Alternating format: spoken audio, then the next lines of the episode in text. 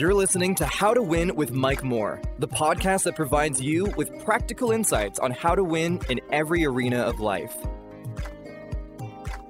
We're going to be talking about something today. Uh, we're going to be talking about something today that I believe is going to be a blessing.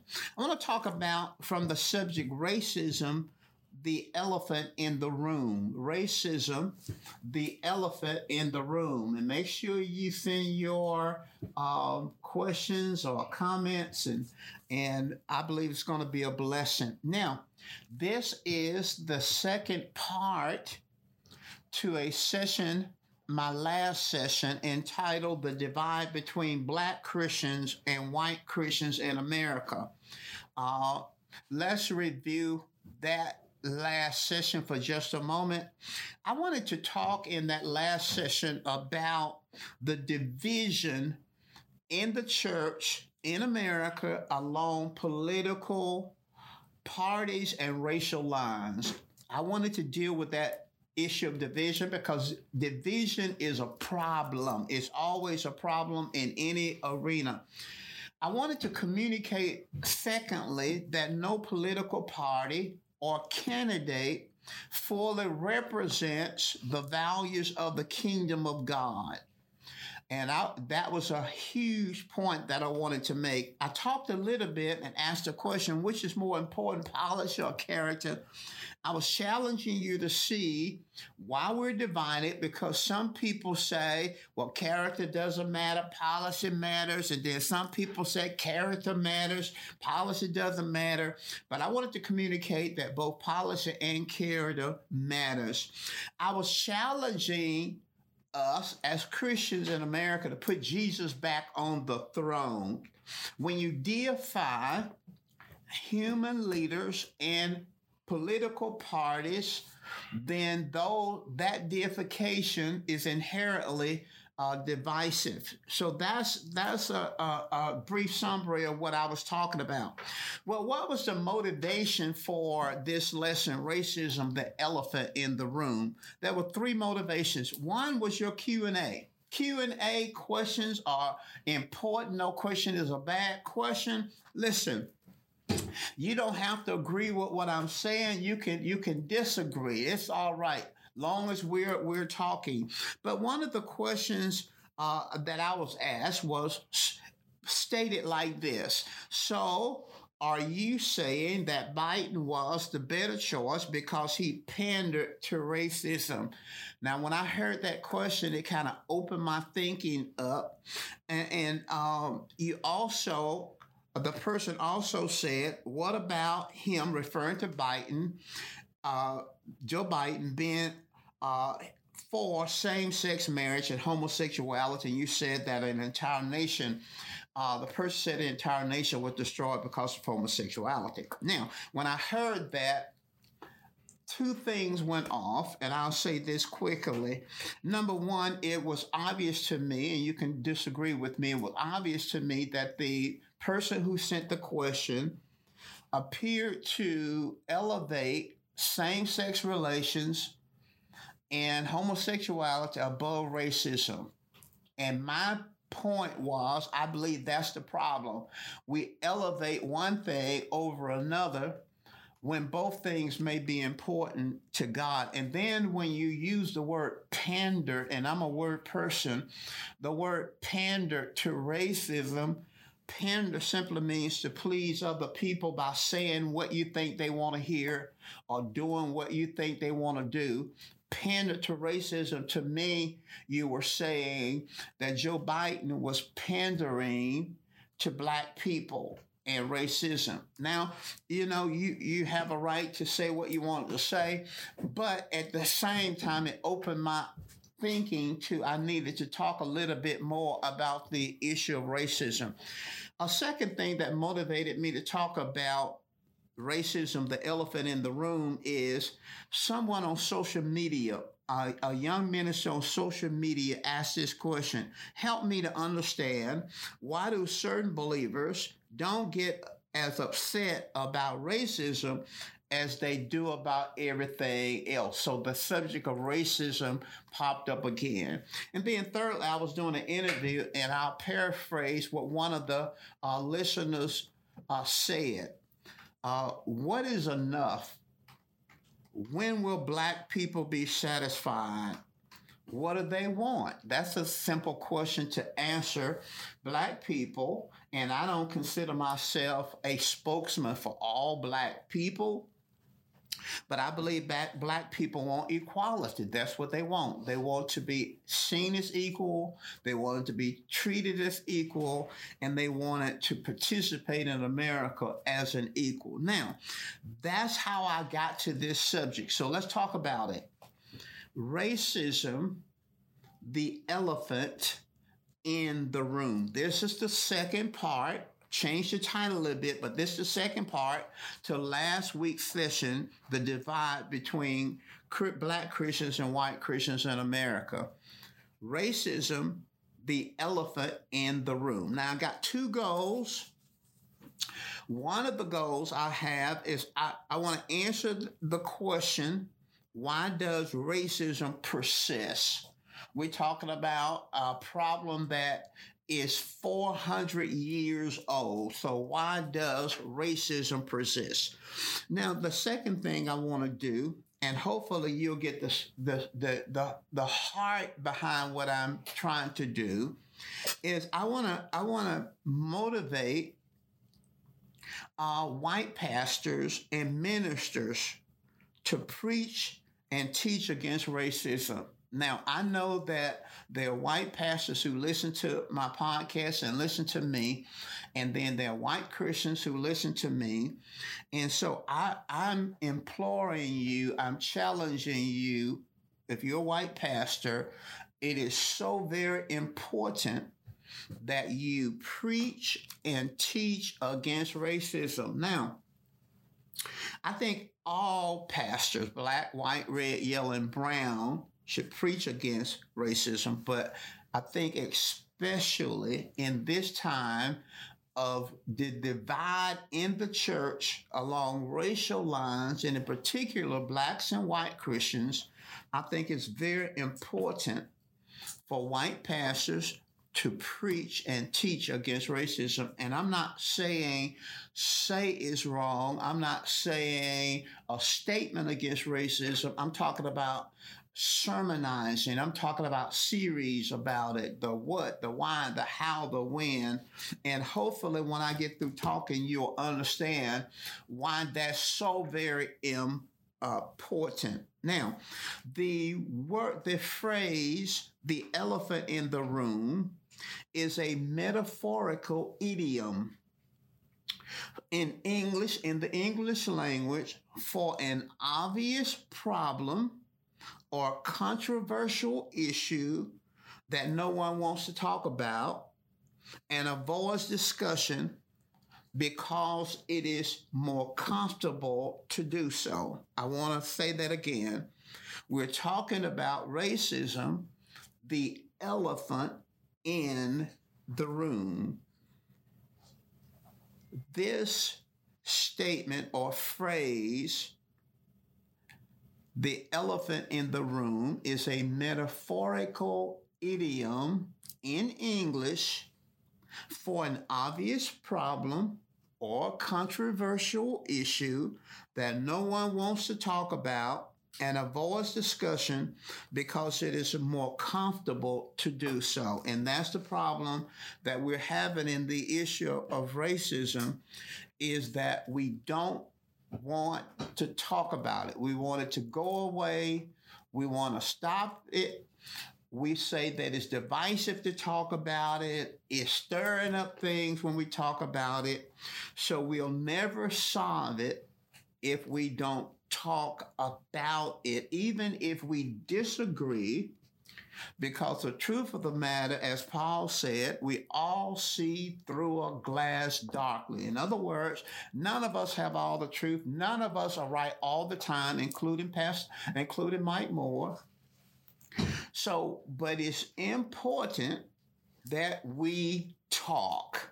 Whether we agree, because we can keep talking. We got the nature of Jesus, we say we got the same Father, we're in the kingdom, we read basically the same Bible. So we should be able to talk about hard issues, even if we disagree. So if you disagree with anything that I say today, you're welcome to say it you know, I'm not going to put you down or talk about you or whatever. I'm trying to get us to talk. Now, Jeremiah 6 19, the B part of the authorized King James Version, Jeremiah 16, verse 19, the B part of the verse. It says, Surely our fathers have inherited lies, vanity, and things wherein there is no profit. Now, in talking about racism, the elephant in the room, because we're just going to talk about this elephant, we have to talk some history. We have to talk history. Now, I know that there are Christians who want to say, you know, there's nothing we can do about the history. There's nothing we can do about slavery. Nothing we can do about the past. Why don't we just drop the rocks and just start from where we are? Well, let me ask you a question because history is so very important. Let's say a young adult or just an adult person, woman, let's say a female, comes to you for counseling. Let's say you're a counselor, and uh, the female, in talking to you, says to you that she is struggling emotionally, dealing with depression, dealing with discouragement, and she says, I was molested as a child. I was sexually abused by my stepfather. I was abused sexually by my stepbrother, so forth and so on. Now, what you think as a counselor, it would be reasonable wisdom to say, let's not talk about what happened in the past. Let's don't even bring it up. Let's just Start right where you are. You're an adult, and let's not talk about what happened to you in the past. No, eh, no counselor would say what happened to you in the past does not matter. What happened to the past is a link to the present, can also give you some answers to how you address the present and how you change the future or a better future. So history is so very important. Yet many Christians don't want to talk about the history of racism in America, but we have to talk about history. Now, listen to me carefully. Racism was engrafted in American society through what I'm calling an unholy alliance. An unholy alliance. An unholy alliance between number one, a the a racist white minister or the racist white church, and I'm saying that for a reason, and the racist white slave owner I'm saying that for a reason. And the racist white lawmakers. So there's an unholy union. There is the racist white church, or we could say ministers. And then there's the racist white slave owners. And then there's the racist white lawmakers. Now I'm going somewhere with this, and you got to follow me. I'm going somewhere with this. Now, I mention this because the, and, and I'm challenging white pastors and trying to give you some idea why it's important that you not be silent about it in this area. Because black people in America did not create race, racism, segregation, discrimination, no, race, racism, segregation are social, economic, and political constructs.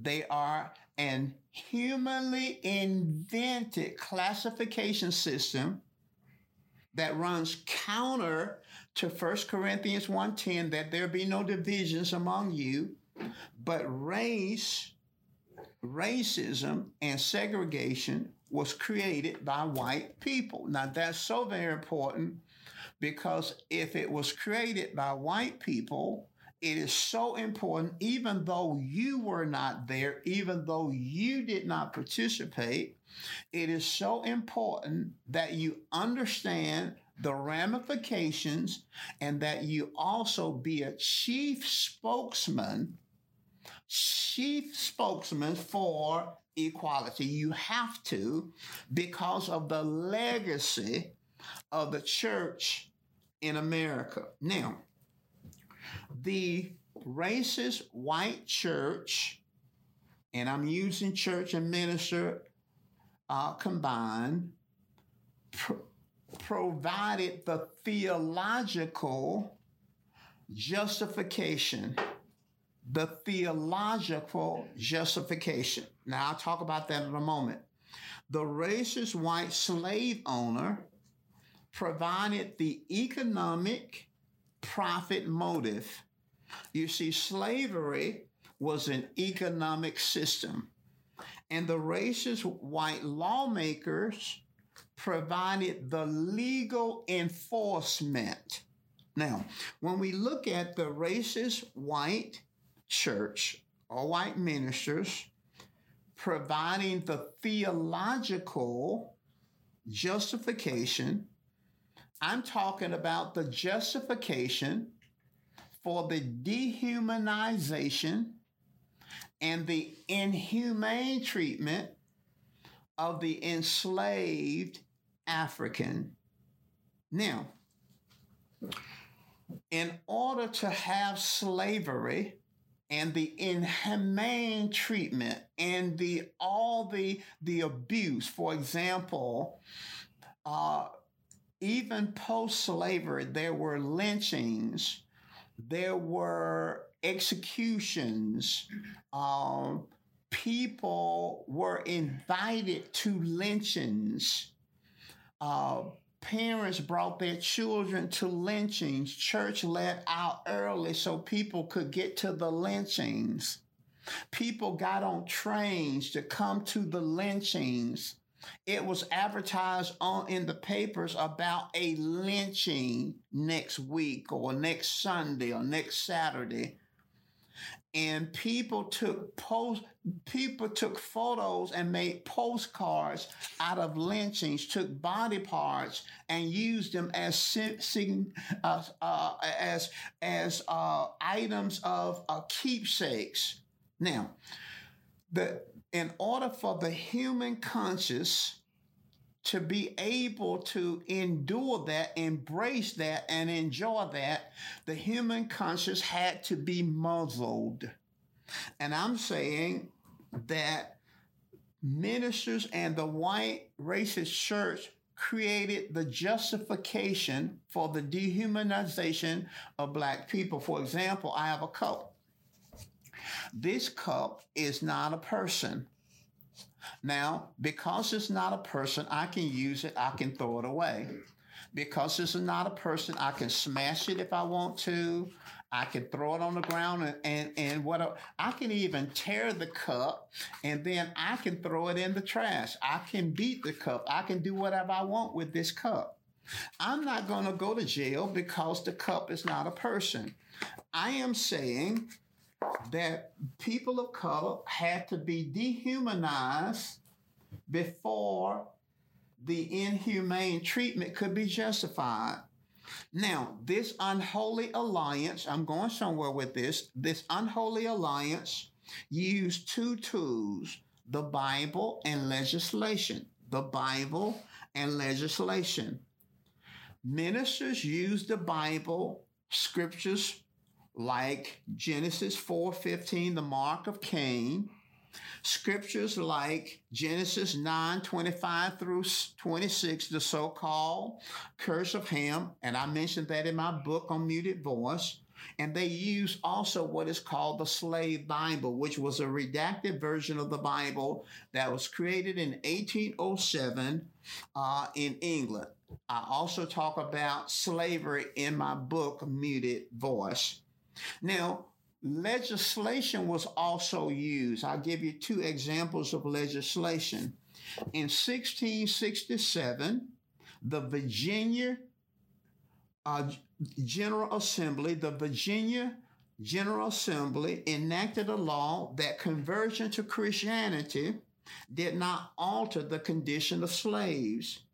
In 1857, the Dred Scott decision, handed down by the U.S. Supreme Court, declared that enslaved people and their descendants can never be citizens cannot use the courts, and they are property protected by the law in every state. Now, that's the Dred Scott case decision.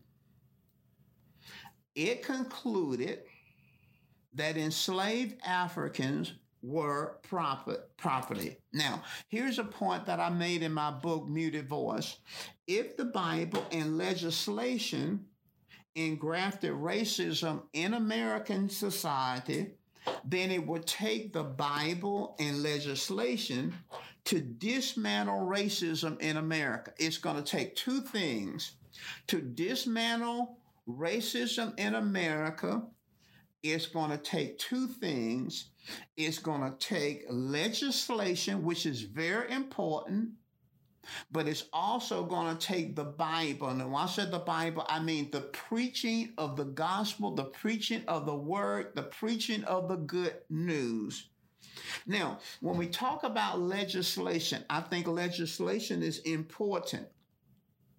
But I want to show you, take a few minutes and show you the weakness of legislation when legislation is working alone. Somebody, so many people say, we've had legislation, but we're still trying to get equality. Now, listen at this legislation, even though it's important, can be ignored, it can be violated, it can be weakened, it can be repealed, it can be overturned. Now, let's look at some illustrations. In 1863, Abraham's Emancipation Proclamation legally freed the slaves in the areas of the South and those states in the South that seceded from the Union. In 1865, the 13th Amendment to the United States Constitution made slavery illegal in the United States. In 1866, two things happened. There was both the Civil Rights Act, there was a Civil Rights Act in 1866, and then the 14th Amendment granted citizenship to, the, to African Americans. In 1869, the fifth the 15th Amendment. We had the 13th Amendment, made slavery illegal.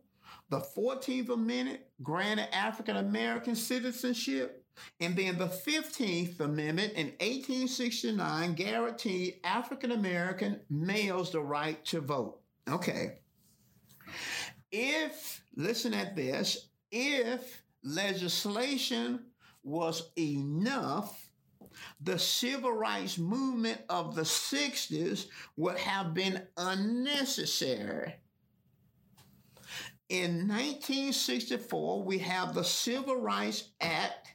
1964, the Civil Rights Act outlawed discrimination based off race, color, religion, sex, national origin, and it granted equal access to restaurants, uh, transportation, other public facilities, and any Jim Crow. Why did we need a Civil Rights Act in 1964 if we had a Civil Rights Act in 1866 and we had the 13th and the 14th and the 15th Amendment. In 1965, we had the Voting Rights Act that prohibited racial discrimination in voting. But why would we need the Voting Rights Act in 1965 if we had the 15th Amendment that guaranteed African Americans the right to vote? The point that I'm making here is that legislation, while it is important, important, it is important that we engage the political process. It's important that we vote. It's important that uh, Christians run for office and all these things. It's important. But alone, it does not destroy racism. So, why does racism persist? Why does it persist? Why does racism persist? Why has it persisted for, for, 400 years. Why has it persisted for 400 years? Jemar Tisby, in his outstanding book, I, I've read it more than one time, The Color of Compromise, said history demonstrates that racism never goes away, it just adapts. Now, I want you to I want you to listen to this because this may be something that you've never heard before. Why does racism persist in America? And why is it so important that the church and in particular the white church, if you want me to say that, I know that's that's that's a man-made thing. There's there's only one church. But why is it so important? Now listen to me carefully. The ideologies of racism have never been addressed by the church. The ideologies of racism have never been addressed by the church. And racism begins with ideology. Now I want you to I want you to think with me for a moment. We've had legislation. We're trying to get more legislation. But we still deal with racism. Well, it wasn't just legislation that engrafted racism in American society, it was legislation and the Bible. Now, listen to me carefully. It was both. But the ideologies of racism have never been addressed by the church. Now, words are important. So let's define our terms. What does an ideology mean? Ideology is a collection of ideas or beliefs shared by a group of people, a collection of ideas or beliefs that are shared by a group. Now, I want, I want to, I want you to see the ideology of racism the ideology, the belief, the idea that's shared by a group. Now, I want to talk from a political side and then I want to talk about from a religious side. And I want you to see the ideology flows through both sides. We've never dealt with racism and we've never, listen to me, we've never dealt with the issue of equality. Never, never. Like the person said, what do black people want? When will enough be enough? It will be enough when black people have equality. We've never dealt with equality because we've never dealt with the ideology of racism. Now let's look at the political side. Now I'm not in any way trying to destroy the reputation of any person that I met, but let's start on the political side. Thomas Jefferson, who penned the Declaration of Independence, we hold these truths to be self evident that all men are created equal and are endowed by the, their creator with certain unalienable rights.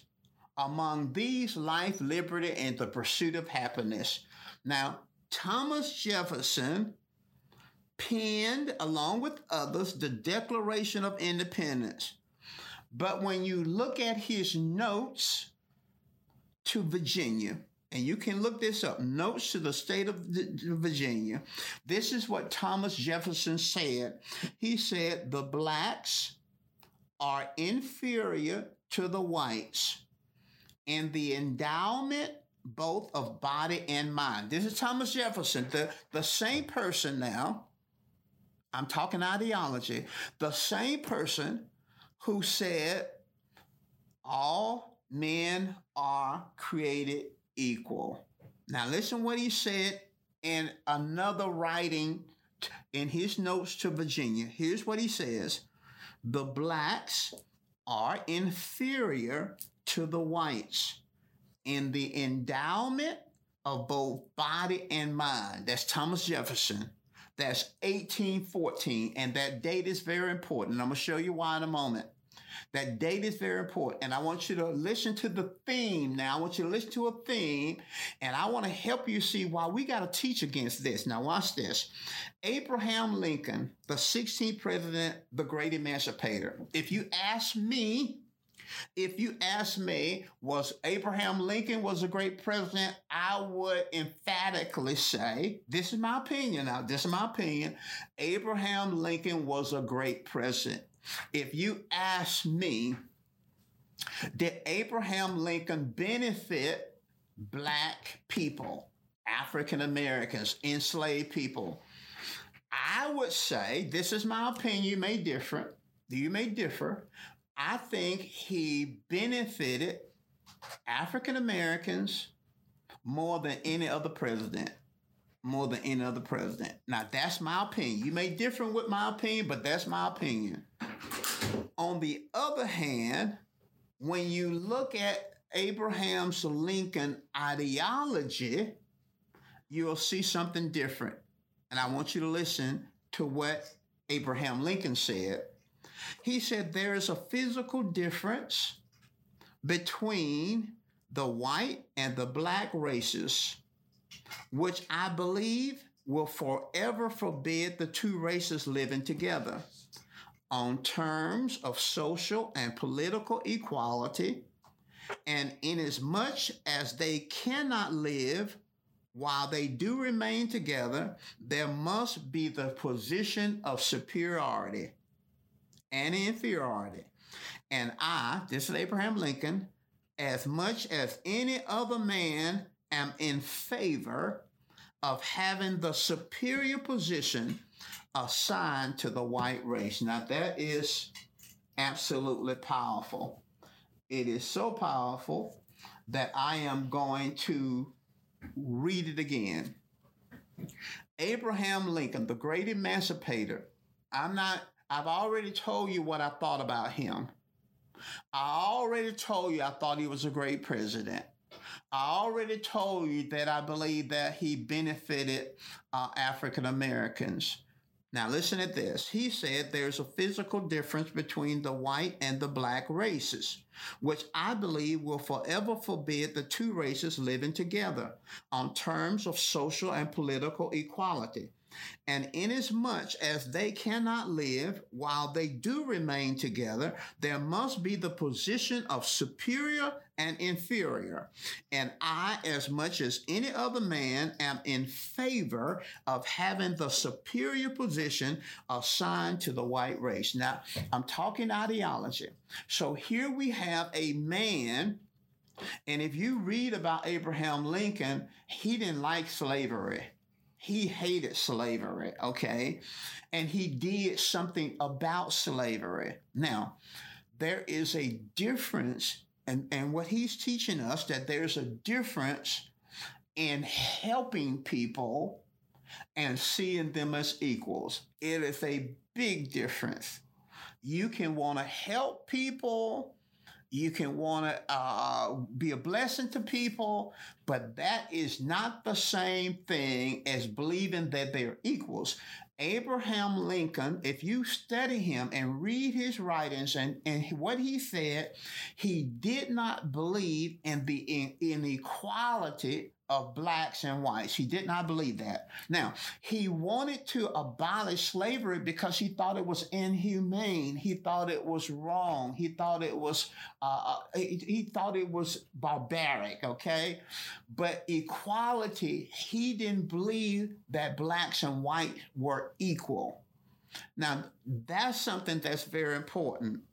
Jefferson Davis, the president of the Confederacy, I'm talking ideology, the president of the Confederacy, the states that seceded from the Union and developed their own thing, he said this the government was not for, founded by Negroes nor for Negroes, but, but by white men for white men we recognize the fact, now this is what he said, we recognize the fact of the inferiority stamped upon that race of men by the Creator. And from the cradle to the grave, our government as a civil institution marks that inferiority. Now listen what he says. And I want I want to ask you the question, where did he get this ideology from? He's a politician. Where did he get it from? He got it from racist white ministers who perverted scripture. Listen what he says. The government was not founded by Negroes nor for Negroes, but by white men for white men. We recognize the fact of the inferiority. Now listen what he says. The inferiority stamped upon that race of men by the creator. And from the cradle to the grave, our government as our civil institution marks that inferiority. Now, these are lawmakers. Alexander H. Stephens, the vice president of the Confederacy, I mentioned him in my book, Muted Voice. Listen what he says. The Negro will not, the, the, the Negro is not equal to the white man. Now, this is what he said. This is a politician. The Negro is not equal to the white man. Slavery, subordination to the superior race is his natural and normal condition. The Negro, this is a politician. Now I'm talking about ideology. Notice the similarity superior, inferior. Superiority. Now he even adds the word superior race. Now, Allen Ellender. Allen Ellender, this is 1949. We started at 1814. He was a senator in Louisiana. Here's what he says The Negro himself cannot make progress unless he has white leadership. Now listen what he says. This is a this is a senator. We talking politicians. The Negro himself cannot make progress unless he has white leadership. Now, let's fast forward from 1814 all the way up to 2016. Steve King, Republican representative of Iowa, Steve King, in the Republican National, during the 2016 Republican National Convention, he claimed that non-white people, that includes black people, non-white people have not contributed to the civilization as much as whites. Non-white people, now he is known for his racial rhetoric. Steve King, Republican representative of Iowa, he said that non-white people have not contributed to the civilization as much as whites. Now, this is significant. We started in the political arena and we moved all the way from 1814 to 2016. Now, think about it. That's 200 years, a little over 200 years, and that same ideology. Whites are superior, blacks are inferior, whites are part of the superior race. That same ideology, it has lasted for over 200 years now.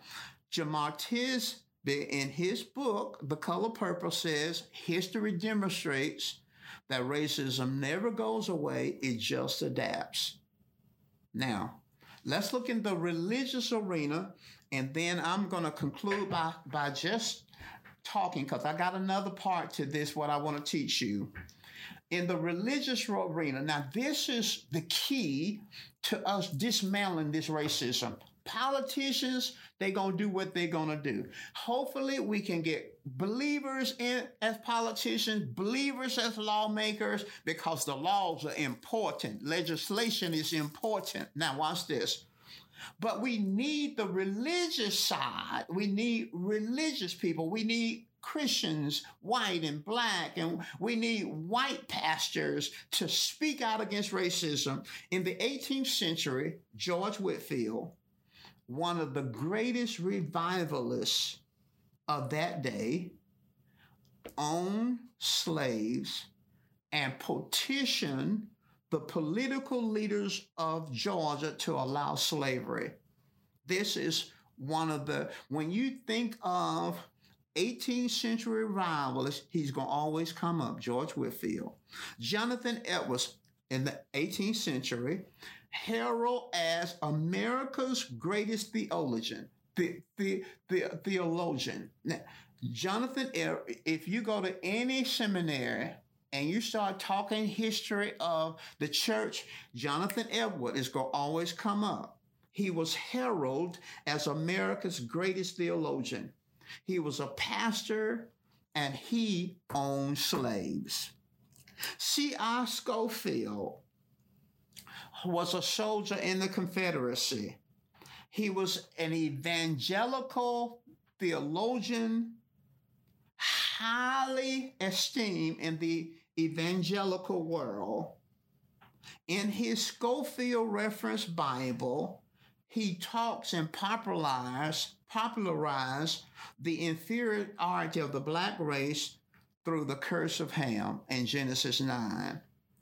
Basil Manley Sr., Baptist pastor, president, I think he was the second president of the University of Alabama from 1837 to 1855.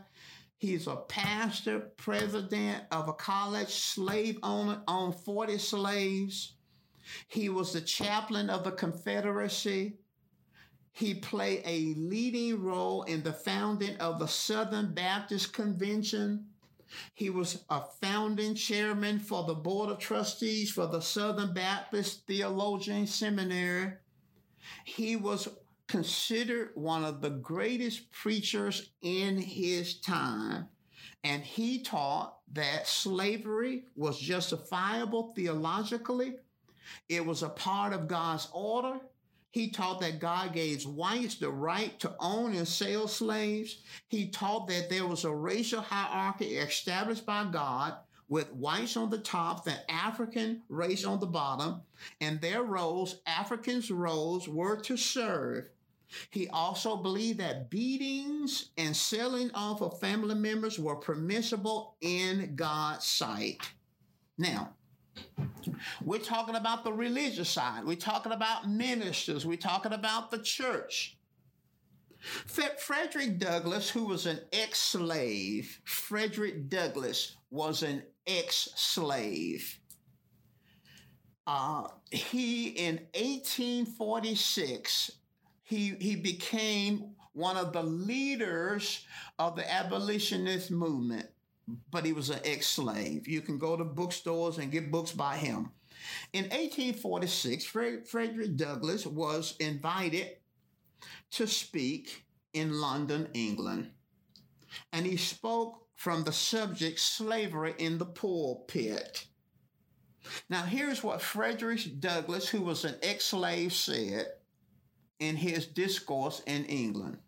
He said the slave system in America finds no stronger ally in any quarter than in the American church. I want to say that again. Frederick Douglass, an ex-slave, he had been under the system.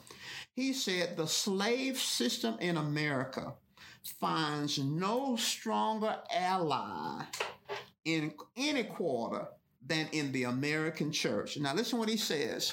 He's talking to a group of people who had invited him in London, England, and he's talking about he's talking about slavery in the pulpit. He said the political parties in the United States that uphold the sin of slavery dwindles into insignificance when compared with the power of the church to uphold and sustain that system. I'll say it again.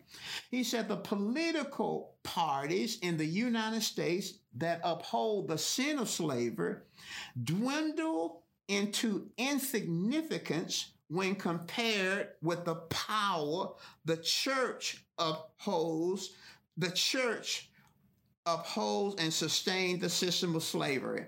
He said the church had more power to uphold and sustain slavery in America than even the political system, even politicians. Now, listen what he says. He said, I've been owned by religious and irreligious slave holders. Next to being a slave at all, I regard the greatest calamity to be that of belonging to a religious slaveholder. He said, I have found them to be the most mean, exacting, and the most cruel. Frederick Douglass, an ex slave, he said, I've been owned by religious and irreligious slave holders. He said, uh, next to being a slave, he said, next to be, he said that's his greatest uh, fear is being a slave again. But he said, next to that, the greatest calamity he would find in his life is to be a slave to a Christian slaveholder. He said the Christian slaveholders were the most mean, exacting, and the most cruel of all slaveholders.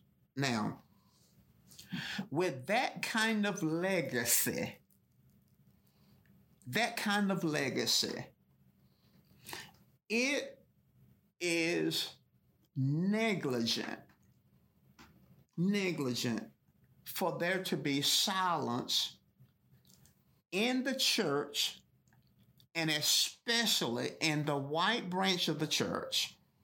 Silence is complicit. This theology, this ideology of, of inferiority and superiority, the white race is superior, the black race is inferior, and the white race is is is, is uh, above the black race behind it ran through political systems and is run through the church. I am saying to white pastors and the white branch of the church you cannot be silent. You cannot brush it away. You cannot ignore it. The church is too divided. There's too much going on. There's too much division for you to say nothing and to just hope it in and, and, go away and just cast it over on the political system you have to. You the the the white church was the architect and the guardian of racism in America.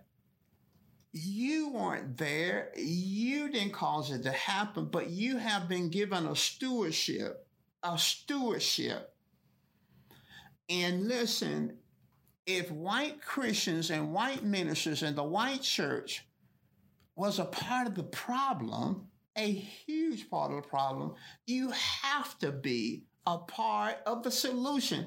Black people, black ministers can't be the only one or the primary voices speaking out against racism. The black people can't think about it. We had a, uh, we had a after George Floyd uh, death, murder there was a mass protest across America and internationally. And think about it. It wasn't just black people protesting, it was white people protesting. And it was something about seeing not just black people protesting, but white people protesting. There have always been white people who stood against it. Racism in America would not have been broken without the white abolitionists. They, they spoke out against it. There's no way in the world that now you can just be silent. You have to speak out against it. You must speak out against it. It's an ideology, it is a spirit. You can't break it with just legislation. You have to break this. Listen what the word says. It says in Psalms 107 20, it says, He sent His word and healed them and delivered them from their destruction. He sent His word and healed them. The Bible says in Romans 12, 2, it says, Be not conformed to this world, but be transformed by the renewing of your mind. Listen, this thing, this ideology of white people being superior, black people being inferior, it passes from generation to generation. And it cannot be broken over your congregation if you don't preach against it. You got to talk about racism, what it is, where it come from. You got to talk about God is against You got to do series on it. You can't just stand up and say, I don't believe in racism. Racism is bad. You've got to preach on this thing the same way you preach on evangelism, the same way you preach on, on holiness, the same way you preach on these other subjects.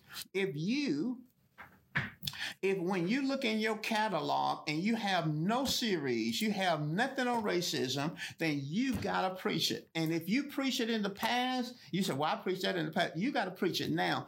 Our, the church is divided along racial lines, and that is a problem for God. It is a problem for you. Revival cannot come to America until this situation is dealt with. So Isaiah 10 27 Isaiah 10 27, it says, and his yoke, it says, in that day, his burden shall be taken away from off thy shoulders, and his yoke from off thy neck. And the yoke shall be destroyed because of the anointing. Racism is a spirit, it is a demonic spirit. It is a generational curse that can only be broken over the hearts and the minds of people by preaching.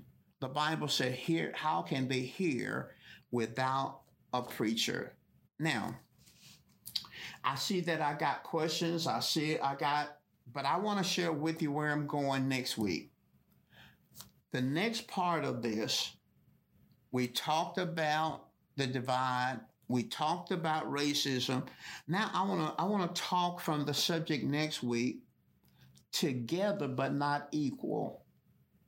Together but not equal. I want to look at the di- diversity centric approach. Diversity. A lot of times we say we got diversity. We got diversity in our church. We got diversity. We together. Yeah, you're together, but are you equal? together but not equal. We'll t- we'll talk about that next week. Listen, listen. Thank you so very much. I got some questions that I want to look at. Question number one: Since equality and the ideology of racism have not been addressed by the church, could this be the reason churches in America continue to be segregated? Because black people know this fact? Yes, yes. The answer to your question is yes, yes. Listen, next week I want to I want I want to show you I'm I'm I'm going to I'm going to uh I'm going to tap into your imagination and I'm going to show you a race tree, race tree. And we're going to look at the roots of the race tree. We're going to look at three branches of the race tree, tree and we're going to see now that that segregation is a fruit of racism. It is a fruit of racism. So your question is since equality and the ideology of racism have not been addressed by the church, and it has not, it really has not. Could this be the reason churches in America continue to be segregated? Yes. Yes, not just because black people know this fact, but it continues to be segregated because the ideology, this ideology of one is superior and one is inferior and all this kind of stuff, and one one is this. That ideology is what's calling racism, and I'm I hope I can paint it for you in our next session. Second question. Pastor, how can white pastors and white Christians teach or stand against racism when the overwhelming thought that is heard by many is that the conversation about America being a nation built on slavery is basically devilish because the founding fathers had a vision of all people being equal. The problem I see with this approach to this issue of racism is that intent and actions are not, and for the most part, have not aligned with this position. In other words, many leaders, including the founding fathers, participated in and condoned slavery, which canceled the intent of equality. Thank you, thank you, thank you for teaching this biblical and historical sound subject. Now, I want to look at the first part of the question because I think you kind of answered your question. Pastor, how can white pastors and white Christians teach or stand against racism when the overwhelming thought that is heard by many is that the conversation about America being a nation being on slavery is basically devilish because the founding fathers had a vision of all people being equal. Now, now, okay, I hit on that in the teaching, but listen at this. Um, white pastors and white Christians are going to have to renew their minds and they're going to have to listen to black pastors who know something about this, black authors. They're going to have to read some books by black authors on racism, and they're going to have to listen to some black historians. But white Christians have to understand, whereas they have a responsibility to teach their congregations, but they also have a responsibility to learn. They've got to learn. And when white pastors have been used to being the leader and the teacher, white pastors are going to have to humble themselves, going to have to listen to some black pastors who know what they're talking about, read some books by black authors on racism, and study black history black white pastors have to get informed because when when a white pastor says that the the founding fathers had a vision of all people being equal, equal that is rooted in ignorance. Now, I don't mean any harm when I say this. I don't use the word ignorant in a derogatory sense. When people talk about the founding fathers being great Christians and the and we were and we built the country on Christianity and equality. That's not true. That is that is not true. Listen at this, and I, I said this. When Thomas Jefferson said, We hold these truths to be self-evident, that all men are created equal and are endowed by their, their creator with certain unalienable rights he wasn't talking about black people. He wasn't talking, he, he, he, black people were not even included in what he was saying. Because when you listen to what he said, when he, when he wrote in his notes to Virginia, he said blacks are inferior to whites in the endowment of both body and mind. So the founding fathers didn't think of equality for all people like black people and white people. They didn't think that they considered black people as property. So they weren't even considered men. So they, when they wrote the thing, now here's the beauty of God. Here's the beauty. Here's the beauty of the Father. Even though they weren't intentionally writing by all people, black, white, red, yellow, and brown, they were not. The man's one of the one of the leaders said the America wasn't founded by Negroes for Negroes. It was about founded for white men by white men for white men. Now listen at this. Here's God and His great wisdom. even though it wasn't penned for black people and people of color, I believe the Spirit of God allowed it to be written because God had in mind all races, all people.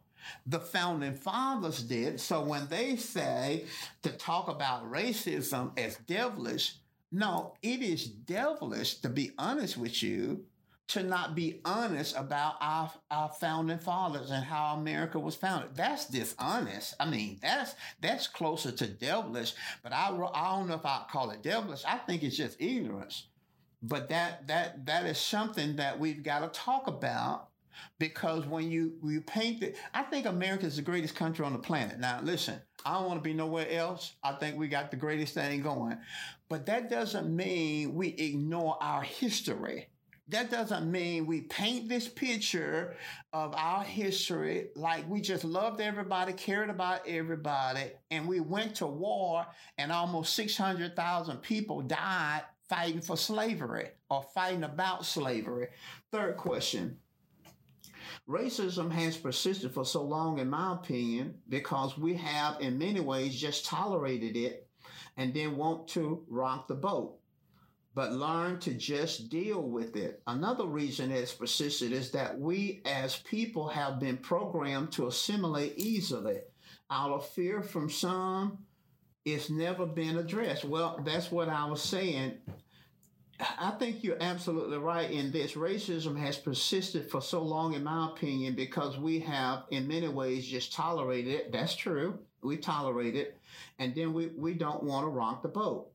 Well, I think that's absolutely true because when you talk about racism, and I've been talking about racism for years, I mean, not just muted voice, but I've been talking about it for years. I put it on television. I've had people to say that I was uh, racist and that I was stirring people up and I was dividing. Well, anytime, anytime something is shameful to you, it's embarrassing to you, you'll want to distance yourself from it. It's an uncomfortable thing. I am not saying that white people in our day is responsible for what happened to enslaved people. I, I'm not saying that. I'm talking about the white Christians, white church as a group have a legacy, has a legacy in slavery.